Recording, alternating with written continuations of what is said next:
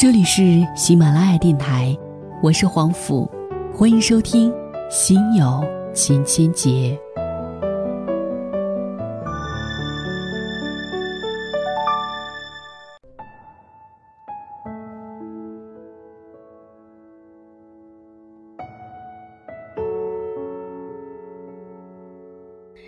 近期收到很多婚恋问题，俨然快要把我当成一个婚恋咨询师了。我不只谈爱情，最近恰好在做有关于爱情的节目，所以对此会有更多的思考而已。然而，看到很多的听众在提问，他们在各自的爱情里、婚姻之中遇到各种各样的问题，为此茶饭不思，为此心焦气躁，为此抑郁寡欢，为此怒不可遏。他们纠结要不要在一起，患得患失怎么办？要不要结婚？出轨了或不爱了怎么办？要不要离婚？怕孤独，有孩子怎么办？看到这么多的困惑和痛苦，又让我忍不住的想要好好的谈一谈爱情。亲密关系出了问题，可以有很多种解释，不同流派观念的心理学大师对此有着不同的看法。在心理咨询当中，也有很多方法可以有针对性的去对婚恋问题进行治疗和改变。通常需要抽丝破茧、细微入质的到两个人的交往细节当中去，去探讨原生家庭，去探讨儿时的经历，去探讨人格的特质，去探讨认知模式，去探讨责任和意义，去探讨控制和依恋，去探讨彼此的沟通与需要的满足。显然，这绝非一篇文章可以完成的艰巨的任务，因为幸福快乐。总是相似，而每个人都要去面对各自的难题。我想谈的，其实是个非常简单的问题，也是在我听过这么多的案例之后，最想要提出的一个问题。我想去问出现问题的情侣，去问相看两厌的夫妻，你们还能做朋友吗？是的，你们还能做朋友吗？就是这么一个简单的问题，或许就能说明问题的所在。我曾大致归结过恋人间存在的一些问题：第一，是完全不顾及对方感觉，口无遮拦，出口伤人的，好像成了情侣或者做了夫妻之后，就能任凭自己的不良情绪自由发泄，动辄恶语相向，好像这样完全没有问题似的。特别是当双方意见不合或者心里不大顺心的时候，各种互相抱怨、言语攻击就出现了。原本亲密无间的伴侣，反而成了彼此生命里的差评师。对朋友，你会这么做吗？第二点是不考虑对方隐私、毫无边界的疑神疑鬼的，一方好像成了一个侦探。总是疑心对方是否不忠，或偷看手机记录，或偷偷的登录对方的社交软件查看蛛丝马迹。更有甚者，去打听、去试探、去骚扰、去攻击对方的前任或者异性朋友。这就好像一个重度的疑心病患者，天天忧心忡忡，另一半一回家就想在对方的身上找找有没有长发，闻闻是不是你身上有他的香水味。当然。男士同样也有这种状况出现，对朋友，你会这么做吗？第三就是不理会对方需求，冷若冰霜，爱理不理的。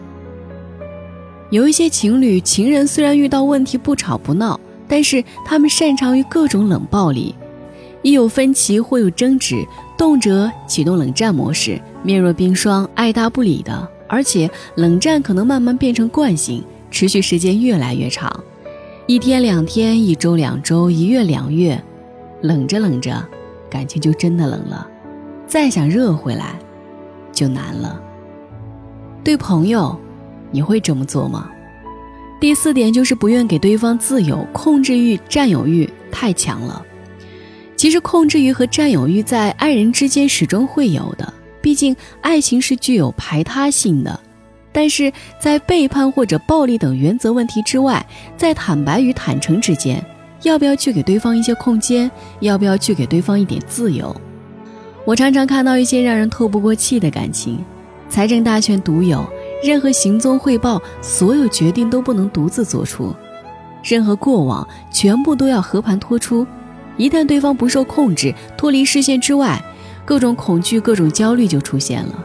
要么通过强制服从进行控制和占有，要么通过各种付出牺牲来进行占有。我对你那么好，你怎么可以这么对我？这么搞下去是会让人窒息的。对朋友，你会这么做吗？第五点就是认为情侣夫妻之间就卯足了劲儿的往死里作的。譬如半夜三更的，我要吃啤酒炸鸡，立刻马上我就要的，不管不管不听不听，不马上回来就是不爱我。对方上着班就要马上回家进行安抚的，发个微信必须秒回的，打个电话一定要接，否则就一招夺命追魂铐打到手机没电的。可能在初初恋爱，彼此都觉得这是在乎对方的表现，所以大家作的不亦乐乎。可是人不可能永远处在这种亢奋的抽风状态，哪怕是韩剧，也不会从头做到尾。不成熟的人在最后发现一方不再如前，就会深感受伤，觉得别傻了，他只是不那么爱你。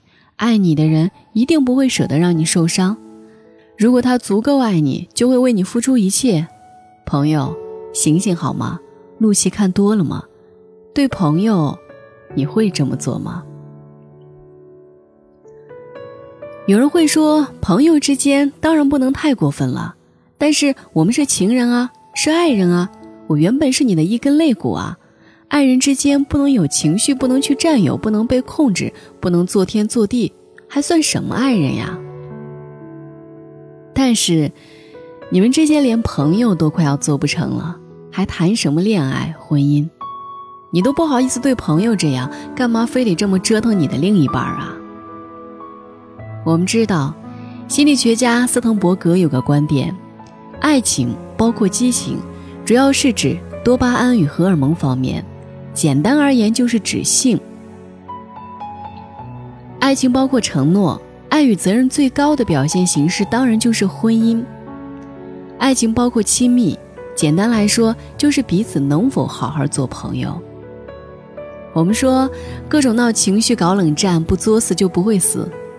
除了因为一方是自以为是的自恋狂之外，就是因为恋爱之初双方处于激情之爱之中，这种激情之爱是不需要理性参与的，所以各种情绪起落、各种爱恨缠绵、各种不作死就不会死，看起来是没有问题的。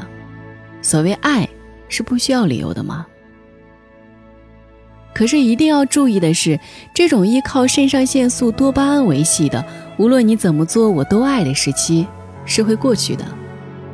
而一份长久的爱情，是这个时期过去之后的细水长流。这个时候，爱情最重要的支撑点就在于亲密与承诺了。所以，想要细水长流，就要把感情当做，至少当做一件友情。来认真经营，彼此坦诚相待，遇到事情有商有量，说话做事要去考虑对方的感受和考虑事情的后果。遇到分歧，彼此坦诚协商，寻找共赢的解决方案。如果实在没法妥协，那就相互多点包容和谅解，不要企图控制对方、占有对方。我们都清楚，朋友之间是有边界的，在爱人之间也是一样。要允许对方不够完美，允许对方存有私心，允许对方心里藏点小秘密，只要原则问题不要破坏就好。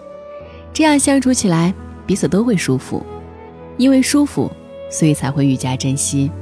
至于作，你会喜欢一个不停作死的朋友吗？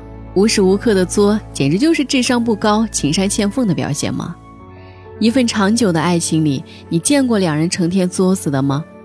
我们可以去看那些保持良好亲密关系的爱人，他们彼此之间一定是很好的朋友。如果一段亲密关系出了问题，最简单的办法就是检视一下有没有像对朋友一样去对对方。此时此刻，彼此还能否去做一对好朋友？常有人问：分手之后还能不能做朋友？连分手之前都已经不是朋友了，分手之后还怎么做朋友？但是如果分手之前是朋友，一般可能就不会分手了，哪怕因为各种原因确实不得不分，一般都能做到一别两宽，各自生欢，绝对也不会搞得鸡犬不宁、遍体鳞伤，分得体体面面、妥妥当当，伤害也会降到最低，这就是高情商、高智商的表现。最后，但愿天下所有的情侣，都是情深意重的朋友。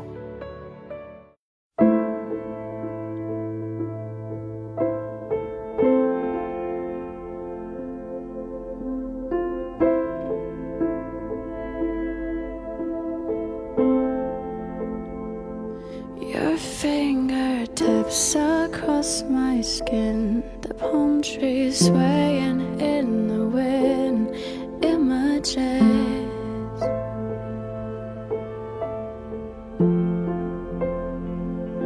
You sang me Spanish lullabies. The sweetest sadness in your eyes. Clever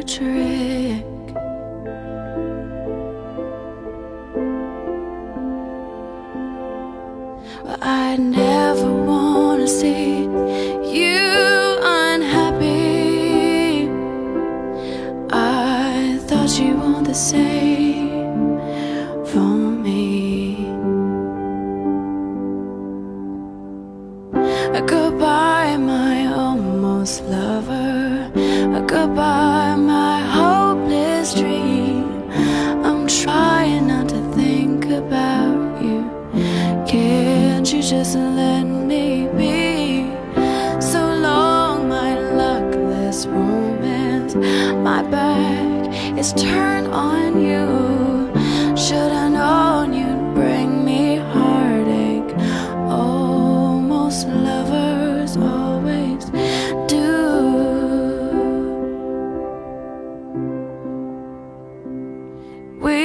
walked along a crowded street. You took my hand and danced in the images.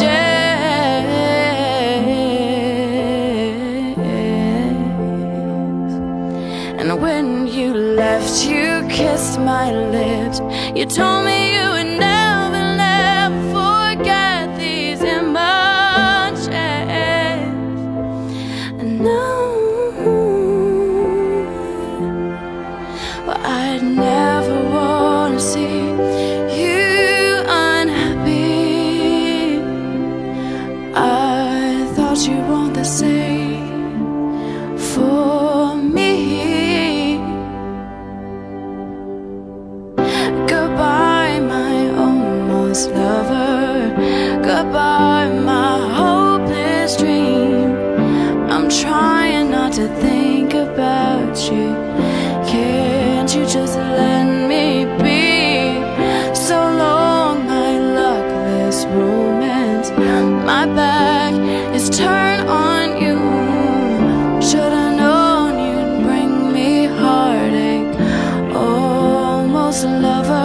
Oh.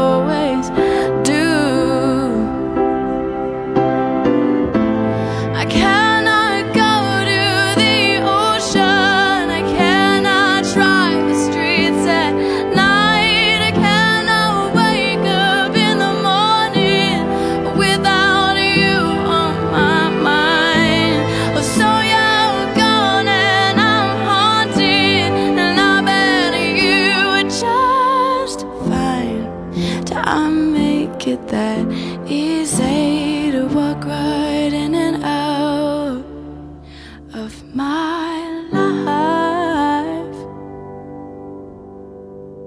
Goodbye, my almost lover. Goodbye, my hopeless dream. I'm trying not to think about you. And can't you just let